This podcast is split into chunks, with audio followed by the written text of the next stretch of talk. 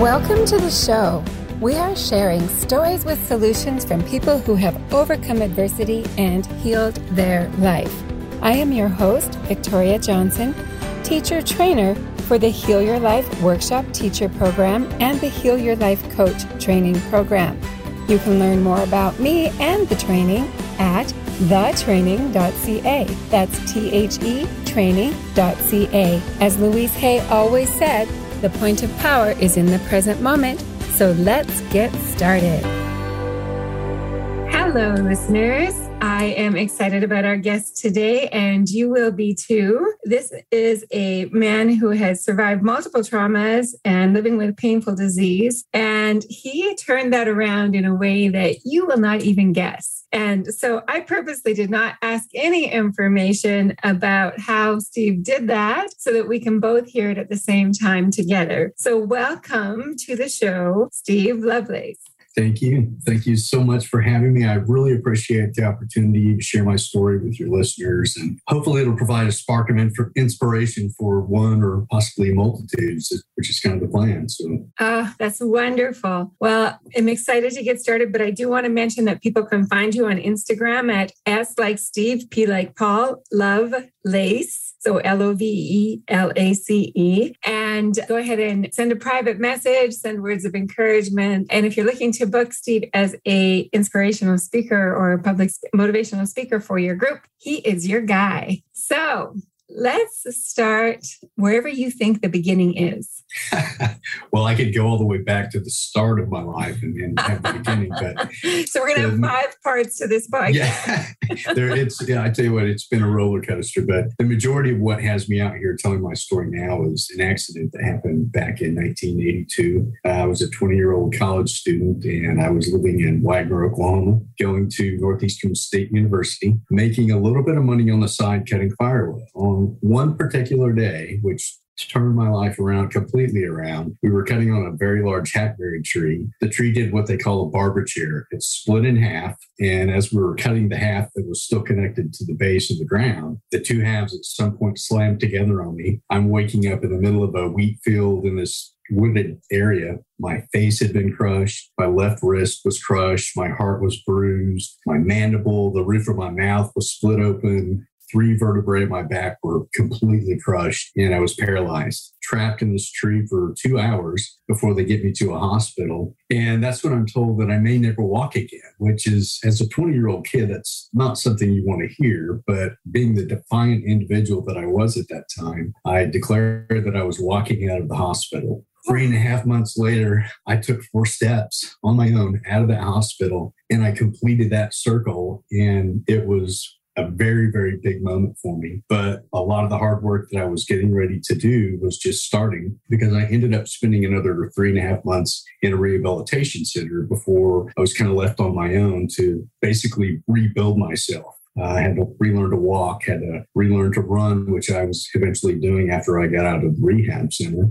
And I pushed myself so hard through all the pills and all the pain and all the suffering to the point where it was one evening in October 1985. I was watching TV and I came across the Wide World of Sports. They were airing the 1985 Hawaiian Ironman Triathlon World Championship. And there was one moment in this that they'd replayed from the 1982 version of that race where Julie Moss was crawling across the finish towards the finish line. And I could just so relate to the pain and the suffering, but the will to get to that line that I was inspired to do a triathlon. So I took it under my own advisement back then to train myself. There was very little information. There was no internet. There were no cell phones. Very little information about triathlon because it was in its infancy. Six months later, I had trained myself up to the point where I'm toeing the line at a triathlon in Ponca City. I made it all the way through the race as difficult as it was. I came in dead last but I was the biggest winner of that race because I went there to prove to myself that I had made it all the way back from this tragedy. It was on no medications. It was all just you know, healthy, good physical fitness that got me there. It wasn't until COVID, I really didn't think about it much. I kept competing in triathlon and I eventually moved into cycling, competed in that for many, many years. But it wasn't until COVID that I got curious to as to who was the first paratriathlete, the history of paratriathlon. And lo and behold, not something you find out every day, I was an original pioneer of the sport. I was actually the second documented individual to have ever done a, a triathlon as a para athlete. And so has really transformed and, and, changed my life again as a triathlon or triathlete. Yeah, I'm representing USA Triathlon Foundation now as an ambassador, trying to you know show goodwill to the people and get them involved. But you know, I pioneer sport. It's not often you can actually do that. And so I'm very proud to be sharing my story and hopefully inspiring others that nothing's impossible if you set your goals and you just continue working towards it. So, oh my gosh. First of all, I have to tell you, I have goosebumps like my like freezing it's 30 degrees celsius so it's hot uh, thank you, thank you. i just want to say you know for for all of us, and I don't mean this in a shame way at all, but for all of us who will come up with every excuse. This was me this morning. I'll, I'll use myself as an excuse. It was a nice, fresh, crisp morning. I got up at like 4:30 and I went outside to water the plants and everything. And I was like, I should go for a walk. And I was like, no, I should go inside and have my coffee and read my book. we all fall victim to that. Even myself, I am not perfect by any stretch of the imagination. Oh, wow. What an incredible thing. So, my whole point was for those of us who have all of these reasons well, I'm getting a little older, or maybe it's a little cold, or I'm busy, I'm tired, that if it's something that we really want, whether it's going for a walk or whether it's working on our book or whether it is finishing a craft, if it's something that we really want, the only thing that's stopping us is between our ears. Yes, absolutely. I mean, you have proved that the rest of the body wasn't working. well, now I can add to this as well. I've got more reasons. but wait, there's more.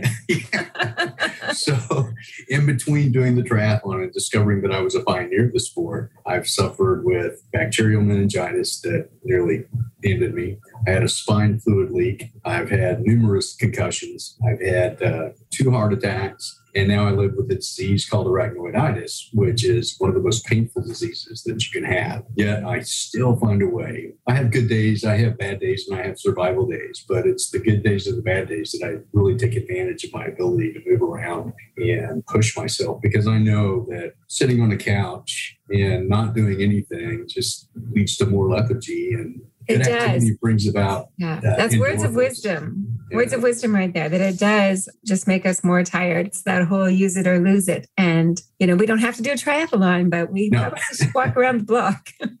you know, my physical fitness started when I just decided that during the commercial of a show that I was watching, I would get up and I would just pace the house. And then when the show started, I would sit back down and raise my heart rate. You have to start somewhere. That's right. It could be single lap around the block or it could be multiple, but set a goal and, and shoot for it. You know what? I 100% believe in that. And no matter what it is in our life, whether maybe it's journaling, maybe you decide that you're going to start journaling. It doesn't have to be for an hour and a half, right? It can be three minutes, it can be five minutes, just developing that habit. I want to go back into mindset a little bit with you. And first of all, when you were this 20 year old guy, I'm assuming that you were fairly social and living a fairly normal life. Sure. Yeah. And then all of a sudden, this happens and you're in the hospital. You obviously can't speak with your mouth all broken. You can't move much. You can't walk. And there's such an incredible social disconnect.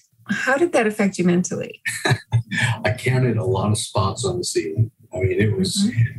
initially friends came around, but when you're in the hospital for three and a half months, you just don't expect them to be part of your daily life. And I became friends with the staff. I had a few roommates in and out that I was friends with. But, you know, really what drove me was my desire and my will to get back on my feet, to get back I have a feeling. Yes, your desire and your will. Yeah. I think so often we we hide behind that I have no willpower. Oh, you know, well, I'd like to lose 10 pounds, but I have no willpower. I'd like to quit smoking, but I have no willpower, whatever it might be. So it is so empowering to hear someone say, I did this through determination. I did this through my will. Yeah. You know, I later came to find out that the method that I was subscribing to was Stoicism, where I did not let anybody deter me from my goal. Uh, one, I didn't tell anybody I was doing a triathlon. I was afraid that if, if organizers found yeah. out that I might not be able to compete, they might not, they might have seen me as a liability. And so I flew under the radar with my family. I think maybe two friends knew, but it was only in passing that we talked about it. So that's really good advice for anybody out there who's setting uh, big goals for themselves. You know, only share that goal with people who are going to support it and support you. Right. So often, you know, we'll have a we'll have what you know an inspired idea even, and we share it with somebody, and they're like, "Yeah, but what about this? What about this? What about this? Somebody else has already done that," and you know, and then we're like, "Oh." yes.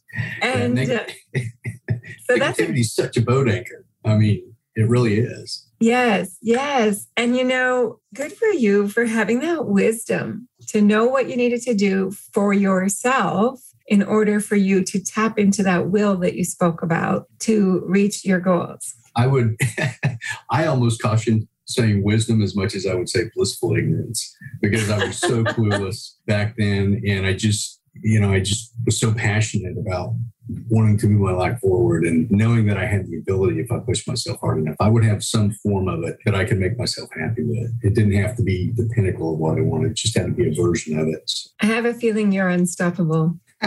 I try to be pretty intrepid. I mean, I do. I hobble around, but I hobble with the best of them. So, well, so that fateful day when you were 20, what do you think when you look back? You know, I I think about the fact that I wasn't in pain, which was a miracle. I mean, paralysis, had, had I not been paralyzed and still been able to feel the pain in my back, it would have been excruciating with the weight of that tree laying down on my feet. I think about the two hours that I spent mostly by myself because the person that was there with me cutting on that tree ended up having to run about three miles to go get help. So I was there pinned in that tree and I was in and out of consciousness, but you know, I prayed and, and I did my best to just hold myself together. I never got down. I never cried. I never said, why me? It just, mm-hmm. that defeated the purpose of, you know, let's just get me out of here and get me fixed up. But I just think that must have been the toughest version of myself that had ever existed. And, and you showed God, up at 20. Wow. Yes. Yeah. And I mean, mentally and physically honestly. When I when I listen to you talk, there's not even a hint of resentment or a hint of what if. No, I mean that's self-defeating. And you can dwell on it negativity breeds negativity. That's why I stay around positive people. And you know what? If you're going to be negative, it's up to me whether I decide if that's going to hurt me. It's a choice in my mind. I choose not to. I choose to be happy and smile and, and go forward with my life despite the, the difficulties. You are amazing. oh, thank you. Such an inspiration. Absolutely. And you know, if you can do this, if you cannot fall into the negativity or the resentment, then who else can? Right? Right. I mean, this was a, a tragic accident. You know, the, the most painful disease, what did you call it? Arachnoiditis? Arachnoiditis. It's chronic inflammation of the arachnoid tissue that surrounds the spinal cord.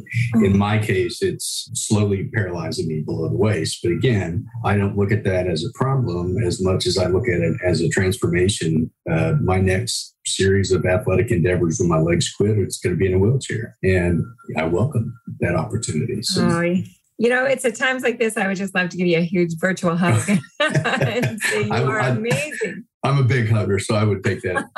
Uh, no, no doubt. Oh, you are truly amazing and such an inspiration. And the USA Triathlon Foundation is so lucky to have you. I would love to see uh, your speaking career just absolutely explode and to share this message of self determination and self will and achievement and accomplishment and positivity to the world. Very humbled by that. Thank you so much. oh, you are so deserving. Absolutely. So, just to follow up, you can reach Steve on Instagram, S P like Paul. So, S like Steve, P like Paul, Lovelace on Instagram. I'm excited to go check out your posts on Instagram and to interact with you there. You have made me smile. I have been smiling this entire podcast. You absolutely are an inspiration. And I feel so incredibly blessed to have spent this time with you. So, so thank you for being who you are and thank you for sharing it. Thank you, Victoria. And honestly, knowing the, that I made a difference in your day makes such a big difference in mine because that's really the purpose of me telling my story. So it's not self gratitude or anything along that line as much as it's inspiring and making people smile. That's the, it's infectious. You are an incredible human being. And thank, thank you. you. for that gift of the smiles today. I appreciate it. okay. Thank you, Steve. You bet. Thank you for joining us today. If you would like to become an internationally certified Heal Your Life teacher and coach, please visit thetraining.ca. To be a guest on the show and share your story, please visit victoriajohnson.org. Thank you so much for joining us.